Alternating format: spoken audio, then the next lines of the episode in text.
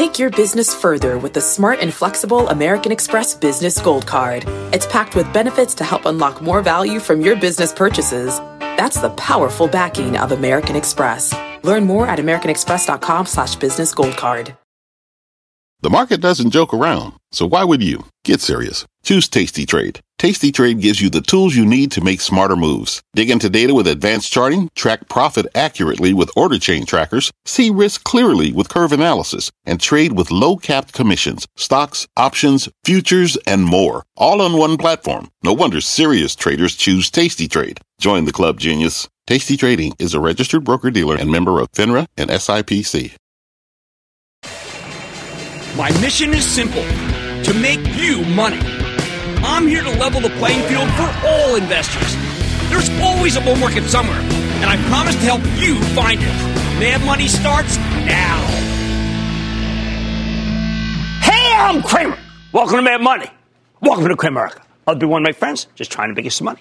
My job is not just to entertain, but to educate, teach you, put in context. Call me, 1 800 743 CBC, or tweet me at Jim Cramer.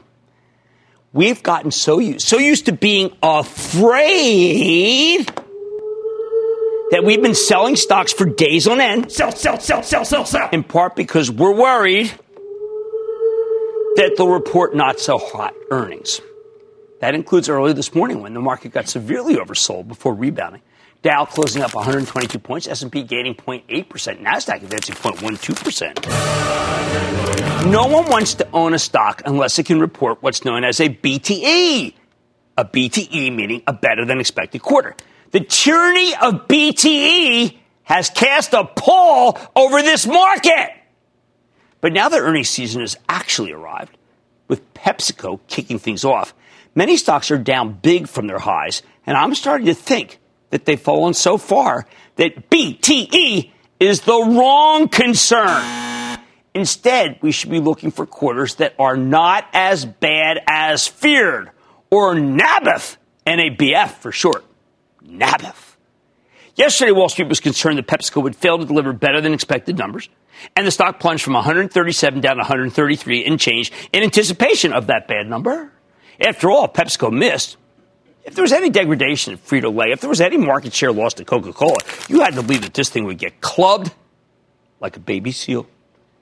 But as it turns out, PepsiCo's results were not as bad as feared. It was a NABF quarter with strong sales in both food and beverages. While the company didn't raise its forecast, the stock had already been hit so hard going to the report that this didn't really bother anyone. And that is NABF for certain.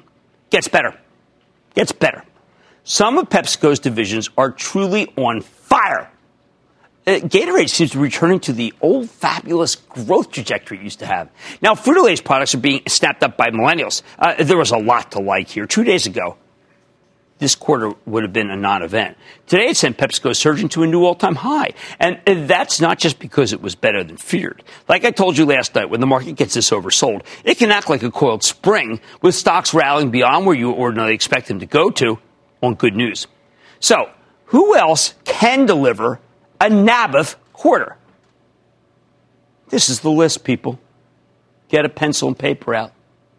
This is the one list you need. First, I expect JP Morgan, a symbol JPM, to report a genuinely better than expected quarter next week. Fed funds rate may have been cut. The yield curve may not be perfect, but this is JP Morgan's moment the moment to shine. Banks' gigantic deposit base, this huge advisory business, plain old credit lending, they should all be very strong. As banks generate more and more of their revenue from fees rather than from interest, I'm confident that JP Morgan will be able to raise numbers. Jamie Dimon talked about a fortress balance sheet.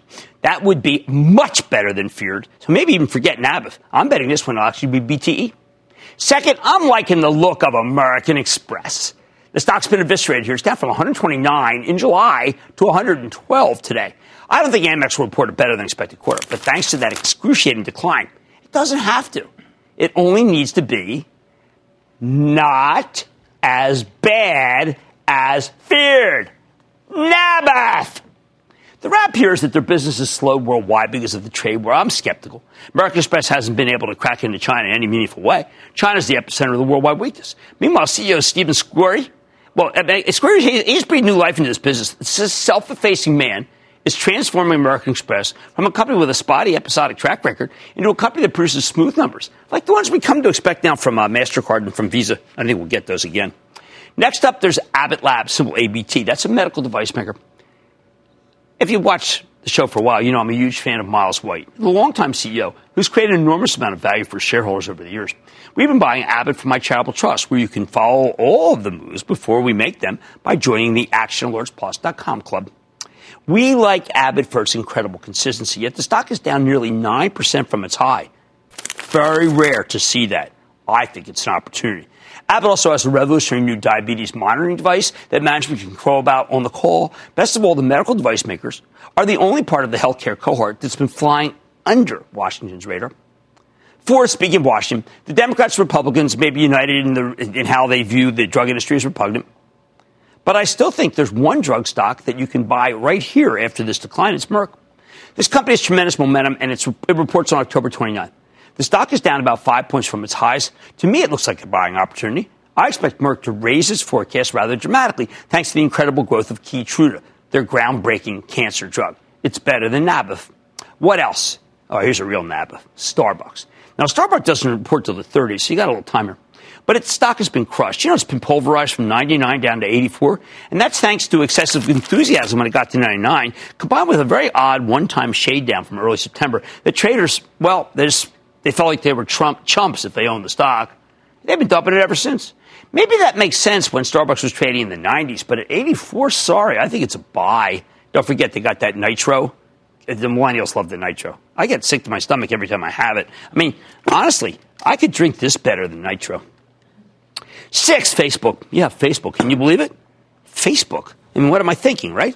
Well, here's what I'm thinking. Even though the social media kingpin had a nice run today, it's still down dramatically from its highs, and it only takes one statement from one politician to reverse today's rally. As investors have rebelled against FAANG and our government has started investigating all big tech, well, this thing has become less toxic. I know the long knives are certainly out for Facebook. I'm not blind, but honestly, I think they benefit from the fact that they're no longer uh, the only big tech company that's been targeted. This company is no longer public enemy number one. Now it's kind of public enemy number three or four, depending upon the day. That's encouraging dilution. Meanwhile, the users, well, guess what? They still love it. They haven't been talked out of it by Washington or by newspapers that attack them endlessly. I, I, they don't seem to care about that stuff, including uh, the call today from the Attorney General to limit encryption. Stop it already. When you talk to the consumer packaged goods companies, as I do, they adore Facebook because it owns Instagram, and Instagram is indispensable if you're trying to reach new customers.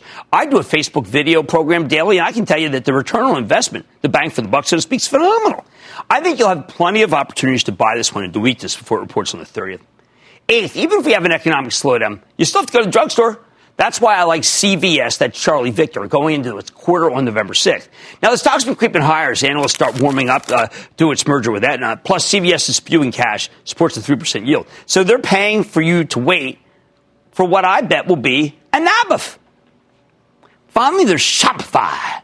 Yes, this is the ultimate empowerment story, a company that helps thousands of people set up their own e-commerce sites every week. We hear from Shopify in three weeks. We sold this thing for action alerts at about 60 points above where it is right now. I think you can sink your teeth in as it goes lower into another dip. Look, there are dozens of other stocks that could work here, stocks of high quality companies that have just been shelled. I don't know if the market's done going down, although I think we saw an important moment of capitulation during this morning's breakdown, but the oscillator is still not as low as I'd like. Here's the bottom line. When the Labor Department releases its big employment number tomorrow, I bet there will be some sellers. To me, that's the perfect moment to pick up some of these of names betting they'll be, well, not as bad as feared. How about we go to Brad in Illinois, please? Brad. Good evening. Good I evening. was interested in the value of Symantec. Earlier, they had a failed buyout, and then Broadcom came back to the table in an all cash deal. So there's supposed to be a one time dividend of $12. Yeah, just stick with it. Just look, Rick Hill's in charge there. I know he's temporary. Uh, but Rick is a moneymaker, and you're going to make money in it. I, even at 23, I want to stand there and buy the stock. How about we go to Ali in Minnesota? Ali. Hey, uh, booyah, Jim. Uh, I just have a quick question with regards to the future outlook of General Electric. Sure, sounds good. What's up? I noticed that the stock last year lost uh, $22 billion. It's got 108 billion in debt, and it's only got 35 billion to pay for its cash. do you think this will be a stock that will go insolvent in the future, no, or is it no, to invest no, into? absolutely not. As a matter of fact, I would say that Larry Culp has got the situation as bad as it is, frankly, under control. Uh, 2019 is a reset year. Uh, 2020 will be better. Uh, the problem here is not of Larry's doing, and he is really cleaning things up. So I don't want to bail. I do think there could be more weakness, but I do not want to bail. And I'm going to Christian in Nevada. Christian. Hey Jim, how are you doing? All right. So my question is, I'm currently down in my position in Sprint. Should I sell now, or uh, should I wait? You're in the you're on the wrong horse, my friend. You need to be in T-Mobile. Okay, that way, with a deal or without, you got John Legere working for you, and Legere is the bomb. All right, watch for stocks reporting not as bad as feared numbers, and stop worrying about BTE after this decline. Use weakness to pick up the ones that I've given you here. Oh man, tonight, Constellation Brands symbol STZ reported earnings today, and the report looked festive with better than expected numbers, but the stock is still dropping. Feel like you need a cocktail after the move? I'm going to talk to the CEO. Then Ulta, yeah, Ulta, face an ugly sell-off, but the stock's been a big pulchritude of late. So where should you stand with the stock? I'm investigating. And after a wild few days in the averages, wondering how you should position your portfolio, I'm here to help when we play Am I Diversified. So stay with Cramer. Don't miss a second of Mad Money. Follow at Jim Cramer on Twitter. Have a question? Tweet Cramer.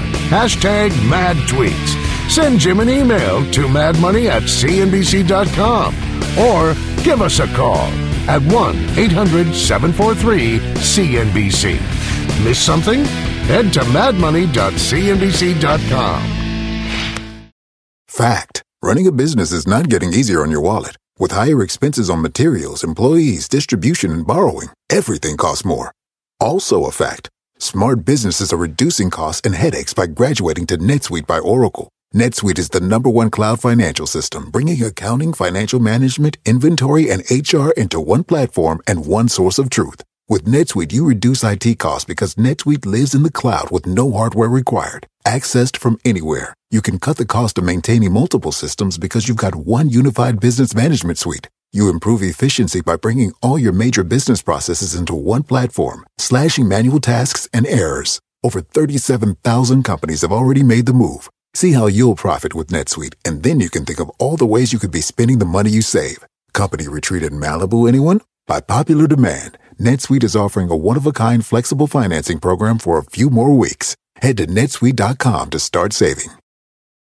When you're hiring, the best way to search for a candidate isn't to search at all. Don't search, match with Indeed. Indeed is your matching and hiring platform with over 350 million global monthly visitors, according to Indeed data, and a matching engine that helps you find quality candidates fast. Use Indeed for scheduling, screening, and messaging to connect with candidates faster. Plus, 93% of employers agree Indeed delivers the highest quality matches compared to other job sites, according to a recent Indeed survey. Leveraging over 140 million qualifications and preferences every day, Indeed's matching engine is constantly learning from your preferences. Join more than 3.5 million businesses worldwide that use Indeed. Listeners of this show will get a $75 sponsored job credit to get your jobs more visibility at Indeed.com slash Mad Money. Just go to Indeed.com slash Mad Money right now and support this show by saying you heard about Indeed on this podcast. Indeed.com slash Mad Money. Terms and conditions apply. Need to hire? You need Indeed.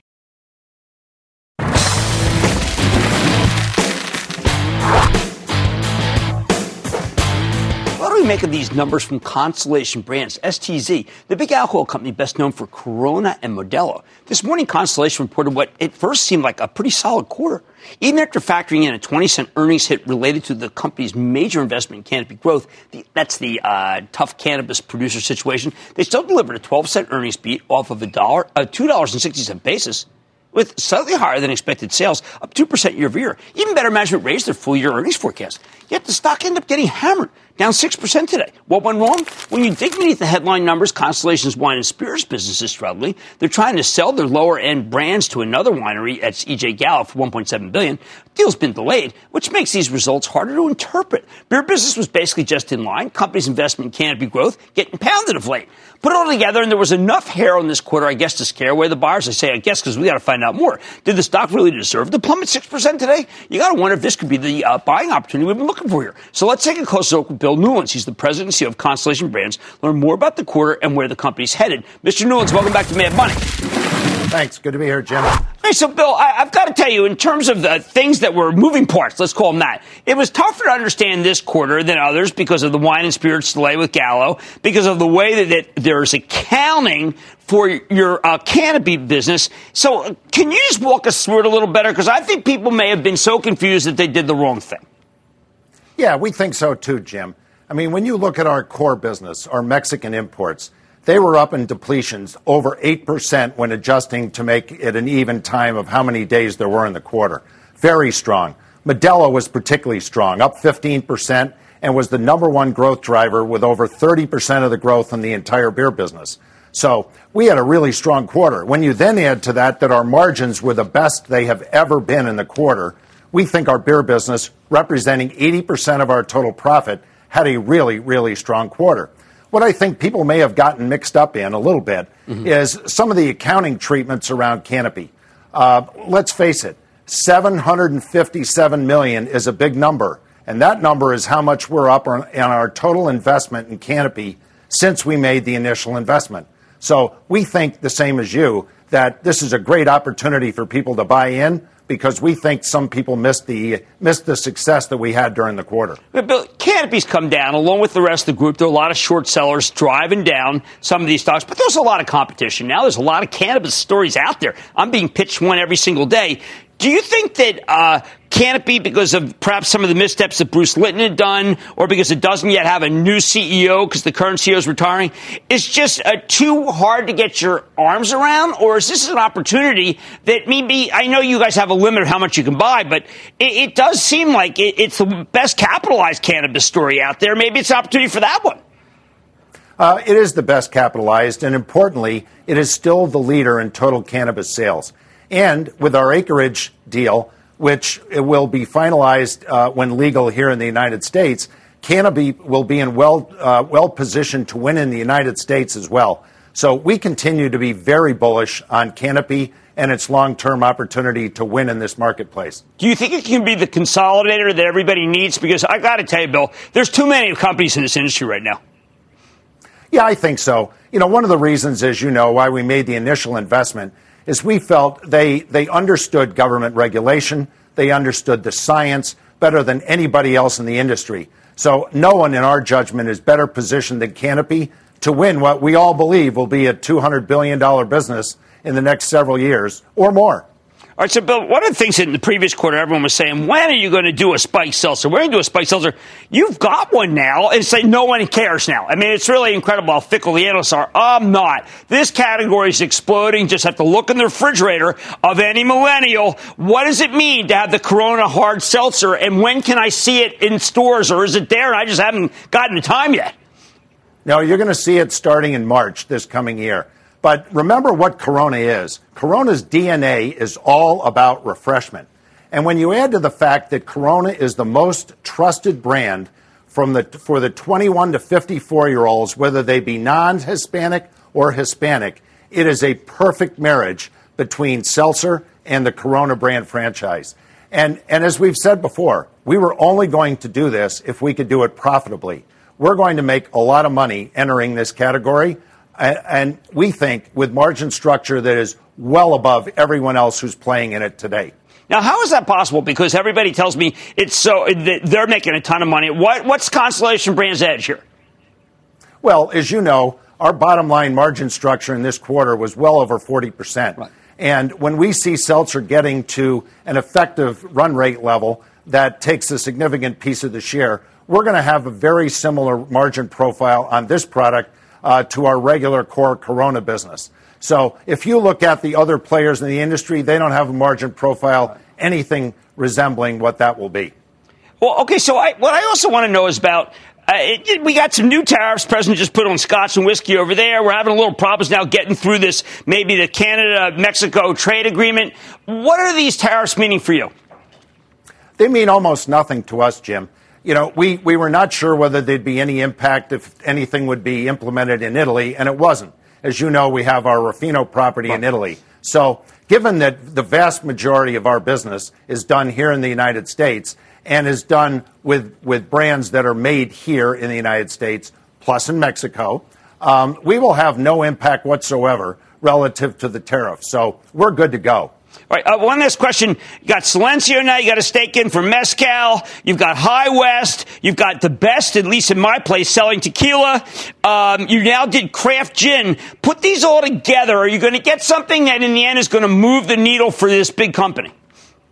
Well, you know, let's not forget Svedka. Svedka was up in IRI over 6% in the, in the most recent quarter. And we've got a lot of opportunity uh, with the brands that you mentioned to, to really grow our spirit portfolio. We're excited about it. A lot of it's craft, a lot of it's where the consumer is moving, the, the whole premiumization trend. But that whole sector of the business is going to be important to us going forward. All right, terrific. I'm so glad you came on, Bill. Really clarified a lot of good things. That is Bill Newlands. He is Constellation Brands President and CEO. Thank you so much, sir. Good to see you. You too, Jim. Stay with Cramer. CNBC has quick and easy to understand business news updates at the open, midday, and close every weekday.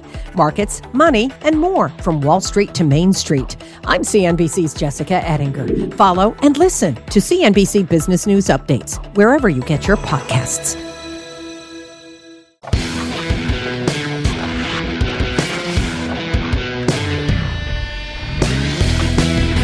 How do you know when it's safe to circle back to a stock that suddenly turned toxic. Bye, bye, bye. Take Ulta Beauty. That's the largest cosmetics chain in America. For years, Ulta was one of the hottest, sizzling growth stocks in retail. Then, a little over a month ago, the company reported a very disappointing quarter, and the stock got taken to the woodshed.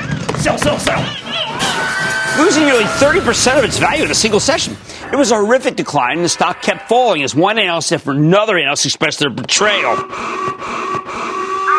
But over the past couple of weeks, Ulta started getting its groove back. The stock surged from 225 to 265, although it's come down from those levels after getting hit with the suboptimal analyst initiation from Goldman Sachs this very day. Still, even after this $5 dip, Ulta is well off its lows and we want to know whether it's still a buy from then, or if it's bounced too much, or if it's too high. Was this just a relief rally? Or has something really changed here that makes this story, which was just horrible, more compelling? I think this rebound, I think it's the real deal. I'm going to tell you why. First, though, you need to understand what went wrong here. In many ways, Ultimate was a victim of its own success. For years, they delivered spectacular double digit same store sales growth, some of the best in the whole retail cohort. Under the leadership of its incredible CEO, Mary Dillon, company did a tremendous job of getting people in the stores. They lure you in with their salon services. Then they sell you cosmetics and hair care and skin care products. And of course, they get you signed up for their incredible loyalty program, which has millions and millions of people. It was an all around great business with an all around great stock. It was a long time Cramer fave. In short, Ulta Beauty became a market darling. And the problem with market darlings is that when they fail to meet expectations, well, guess what? Their stocks just get completely eviscerated. After a huge run at the beginning of this year, the buyers seemed exhausted. At its highs, Ulta stock had more than tripled in less than five years. It was trading 25 times next year's earnings, which is a lot for a retailer. Plus, in April, we learned that there was some heavy insider selling. Sell, sell, sell. During the first quarter, directors and executives sold nearly $260 million worth of stock when they, they sold less than 54 million worth in, in all of 2018. The insiders included CEO Mary Dillon. With the benefit of hindsight, those insiders' sales told you it was a good time to ring the register on this one. Mea culpa. I should have seen it. Insiders sell stock for many different reasons. It's not necessarily a sign that something's gone wrong. Ulta was up huge, so they were only being prudent when they took some profits. Still, it was not something I like to see. So that was the setup going into the last day of August when Ulta reported a subpar quarter and the stock fell off a cliff. How bad were these numbers? This bad. Wow. While the company missed across every line item, they, they weren't big misses. Same store sales growth came in at 6.2%. Wall Street wanted to see 6.6%. Net sales a little weaker than expected, and they posted an 8 cent earnings miss off of a $2.80 basis. Now, the growth here was already slowing thanks to the law of large numbers, but this was more of a slowdown than anyone expected because we're all used to having this thing beat the number, beat the number, beat the number. I expected a blowout.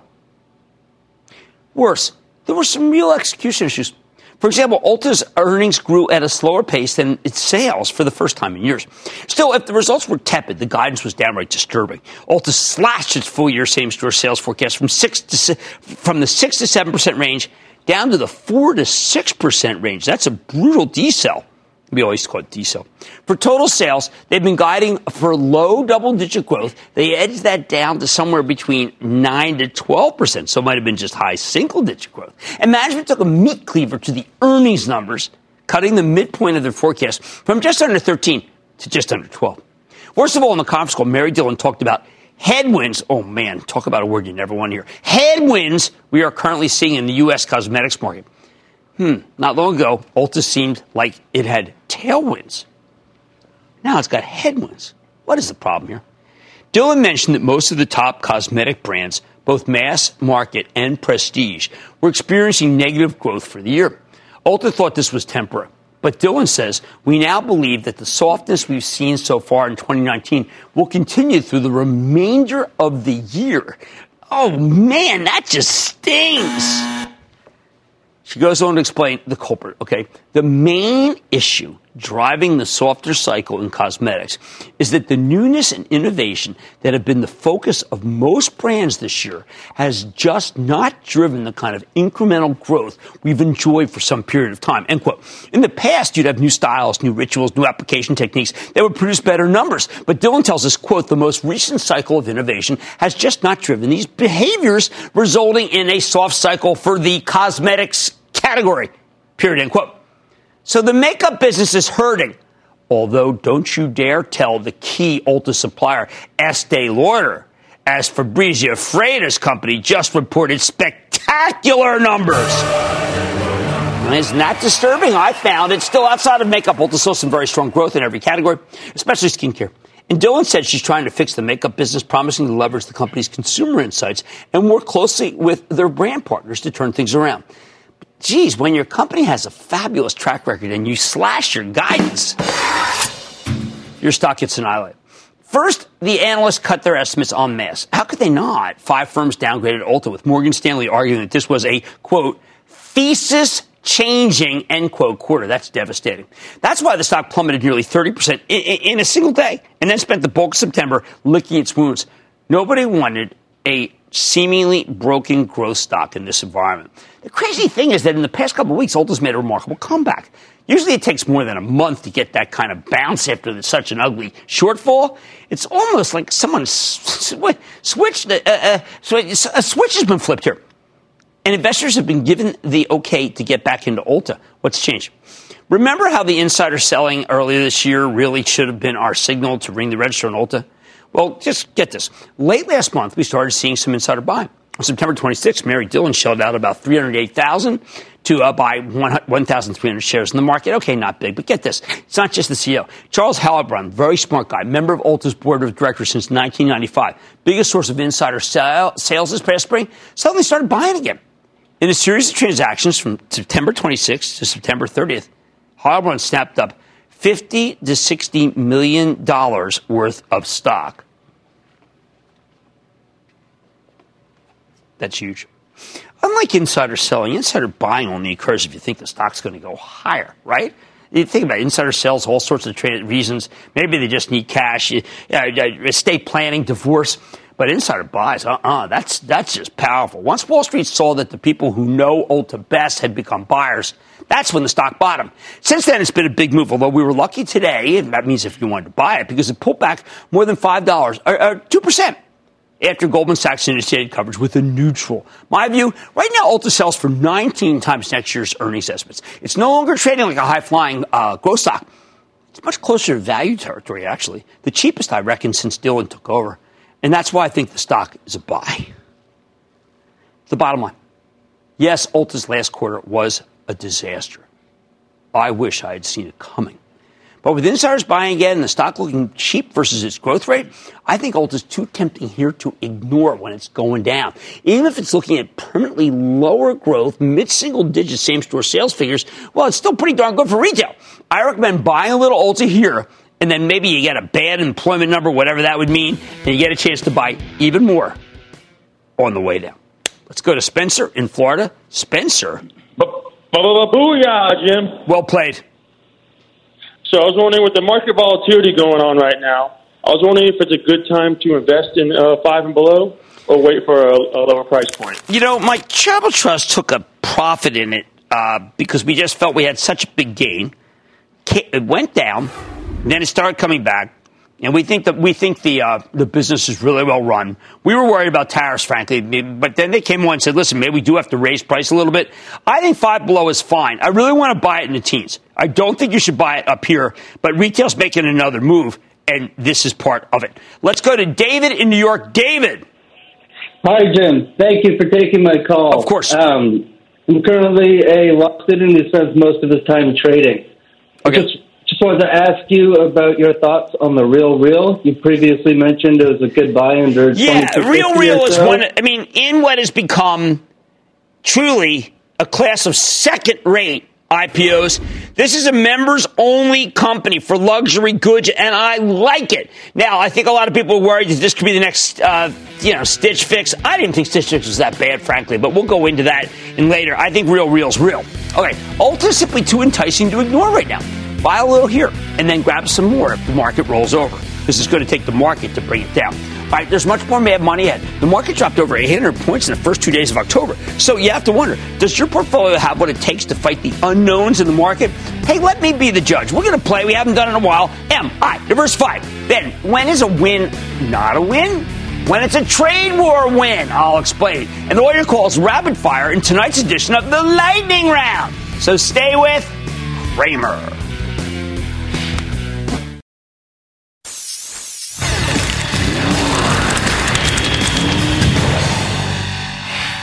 When the tape starts to look like a Christmas tree, I understand why you might begin to feel a little concerned. But remember, panic is never a strategy. But what is part of a good strategy is maintaining a portfolio that can come face to face with volatility and still get you through.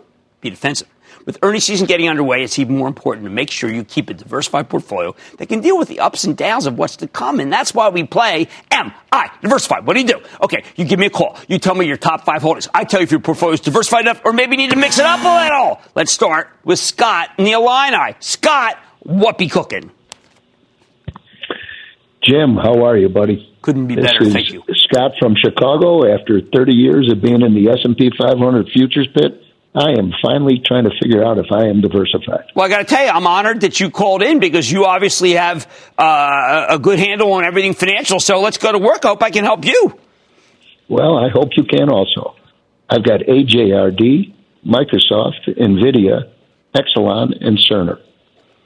Okay. All right, now we do have, I mean, it's one of my absolute favorite defense stocks. I'm glad you mentioned that. I have a friend who actually works for it.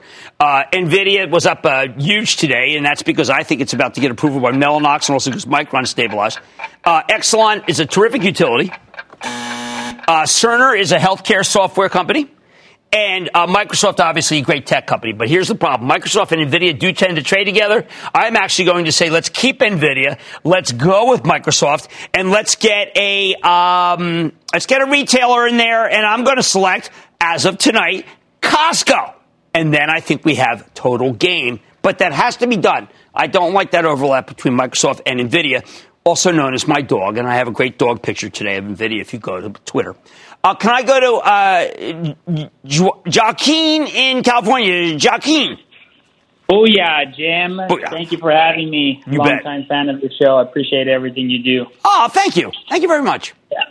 Yeah. So the five stocks that I have are Disney, Costco, uh, American Waterworks, Boeing, and Visa. All right, let's go to work here.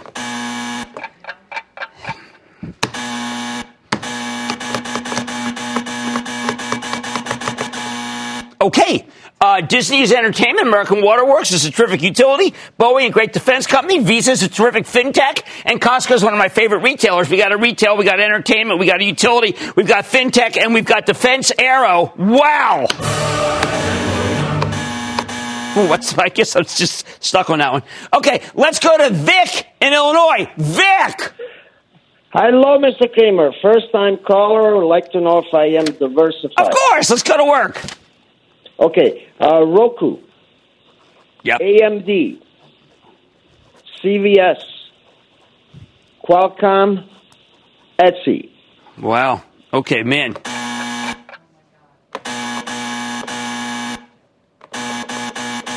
Okay, here we go.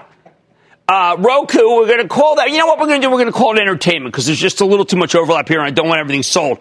Qualcomm, we're going to call as we're going to call that uh, communication software.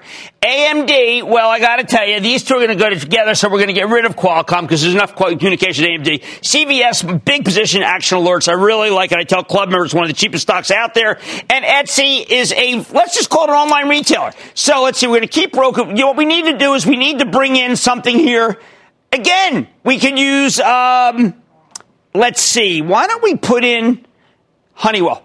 I like to have a diversified industrial that's doing incredibly well that would fit in in place of Qualcomm. I know we're going to cut back on yield a little bit, but I like it okay. All right, let's go to Dave in Kansas. Dave. Rock Chalk Jayhawk, Jim. Okay, I love the Jayhawks. Always been a Jayhawk fan ever since Wilt. What's going on? Outstanding. Uh, my my symbols are CME. Okay. D E O. Yes. K L A C. Love. P E P. Mm-hmm. P A Y X. Oh boy, we got some work to do here.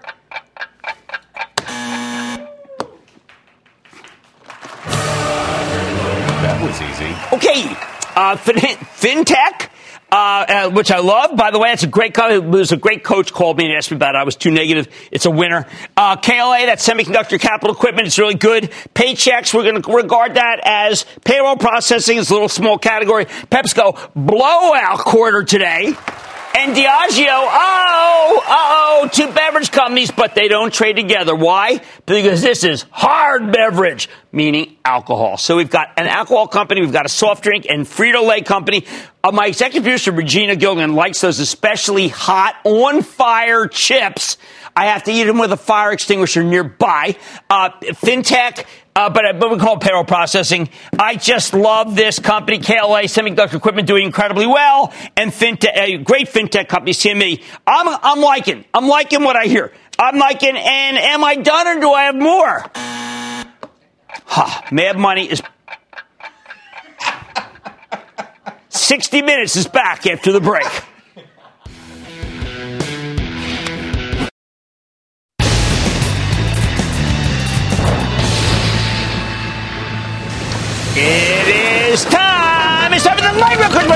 Of course, one of the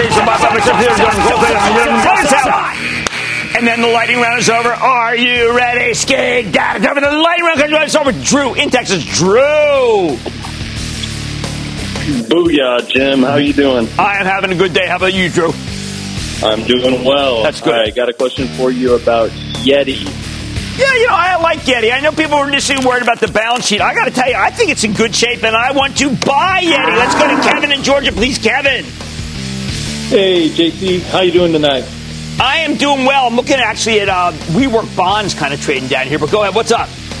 Hey, I'm just looking for your opinion on the ag fertilizer industry and your take on Mosaic. Mosaic. Uh, No, you know, Mosaic is that that's a commodity business. I have always shied away from commodity businesses on the show, and it's never hurt me that that's my view. Okay, let's go to Canyon. There's a cool name in Texas. Canyon. Show me the money, Jim. Right, I'll do that. Say it with me, Jimmy. Sure, I'm with you. Show me the money. Last year on this date, Square was $98. The fundamentals look about as good as a slice at the longshoreman. Is it time for the lads to unload the clip here? Well, longshoreman, where my wife Lisa, who was on a video today that I did for Bull Market Fantasy. Uh, here's the problem.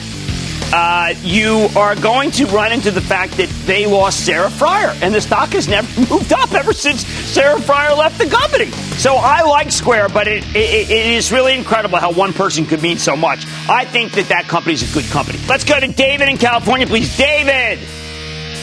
Booyah, Jim Cramer. Booyah, David.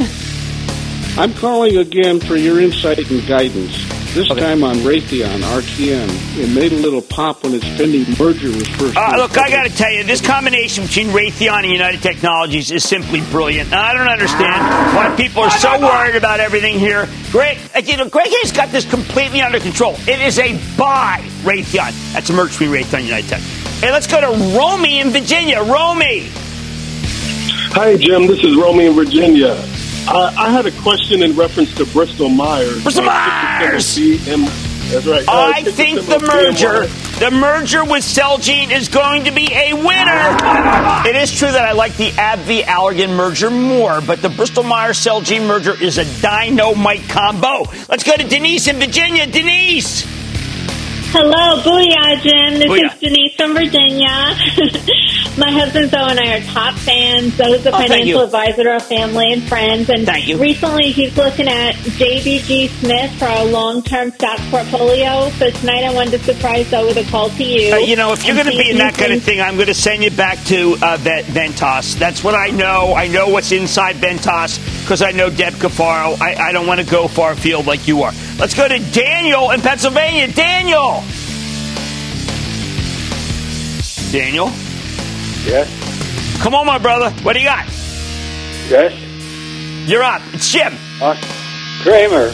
Yeah, it's Cramer. Thank you for the valuable service providing help for the unsophisticated investor. Thank you. What is your opinion about Encana Oil and Gas? Don't buy. Don't selling buy. Don't buy. Don't 445 Sell, sell, sell, sell, sell, sell, sell, sell, sell, sell, sell, sell. It's real bad. I actually I, I don't want to touch it. Matter of fact, I, I, I am. There are settings I often talk about that it's good about what's where stocks can go to if they're bad, and that's because there's no such thing as negative numbers. Brian in Texas, Brian, I hear you, Brian. Hi, Jim. Uh, you know, I'm in Texas. I'm originally from Flatbush and Utica. Okay. There you go. Uh, I'm invested for income at this point. Am I going to be happy that I bought British Petroleum yesterday? Yes, and I've got to tell you, my travel trust owns it. We look at it every day. We're like shocked at how bad the stock acts. But it is a fossil fuel company, and the millennials have rebelled against fossil fuel, but yield 6.7%. I think it's a very good situation, but I recognize how much fossil fuels are hated. Let's go to one more. Let's go to Tom in New Jersey. Tom. Hi, Jim. Hey, listen, I want to thank you for the skills you've passed on to me. Oh, terrific. Thank you. Uh, uh, what's your thoughts on waste management? It's Can come down just enough. I was hoping it would go to 112 so I could just stand there and buy it, but it's down enough to be able to say I feel very good about it. And don't forget, we have Mr. Fish on, and he's a very good CEO. This is the level. And that, ladies and gentlemen, the lightning round. The lightning round is sponsored by TD Ameritrade.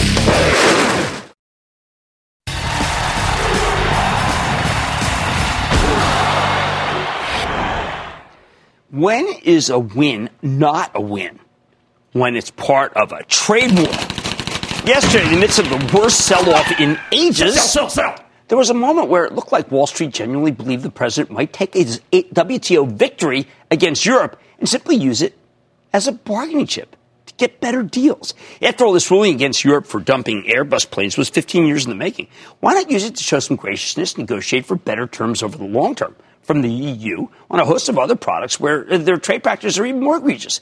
At least that's how the thinking went. But President Trump wasn't having any of it. He slapped new import duties right on instantly, right in their faces.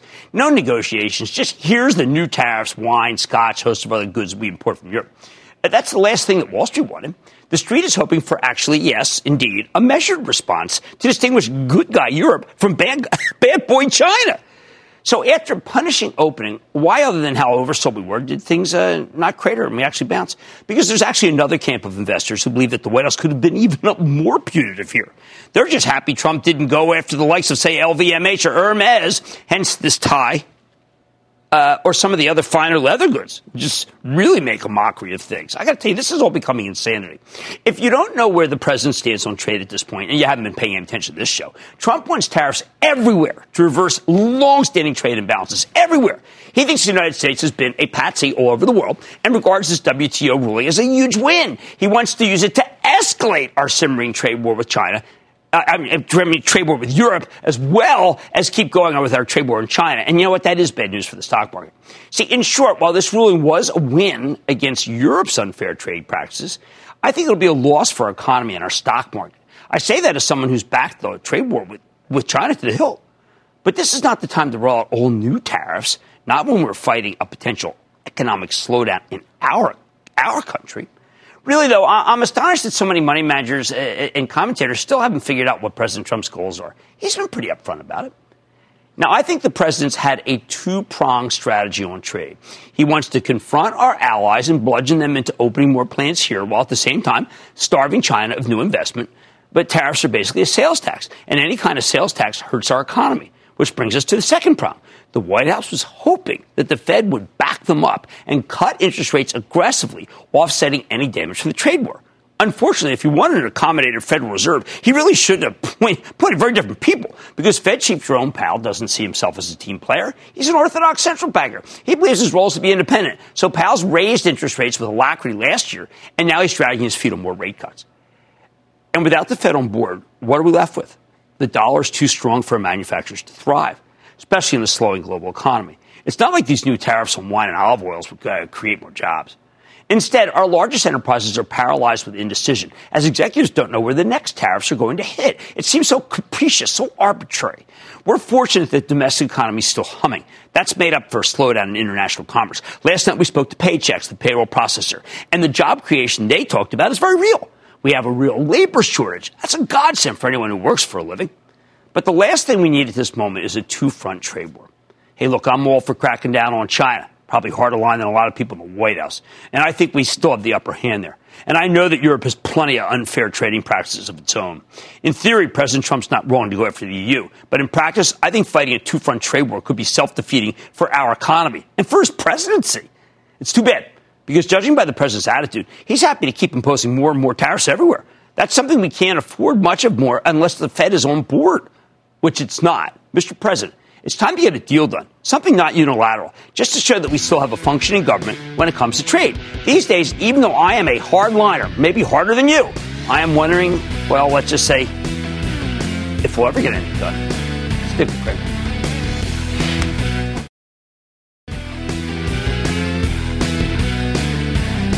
One morning we get the unemployment number. I got to tell you what I fear. On Fridays, we've had a lot of erratic tweets from the president. And if you want the market to stabilize, Mr. President, this might be a good time to start tweeting about other things than the stock market or the Fed. It's just, let's say, a Jerome Powell free from attack day. And then the market will probably go higher no matter what. Let's take a little moratorium on tweeting about the Fed. Like I said, there's always a bull market somewhere, I promise to find it just for you right here on Mad Money. I'm Jim Cramer. I will see you tomorrow. CNBC has quick and easy to understand business news updates at the open, midday, and close every weekday. Markets, money, and more from Wall Street to Main Street. I'm CNBC's Jessica Ettinger. Follow and listen to CNBC Business News Updates wherever you get your podcasts.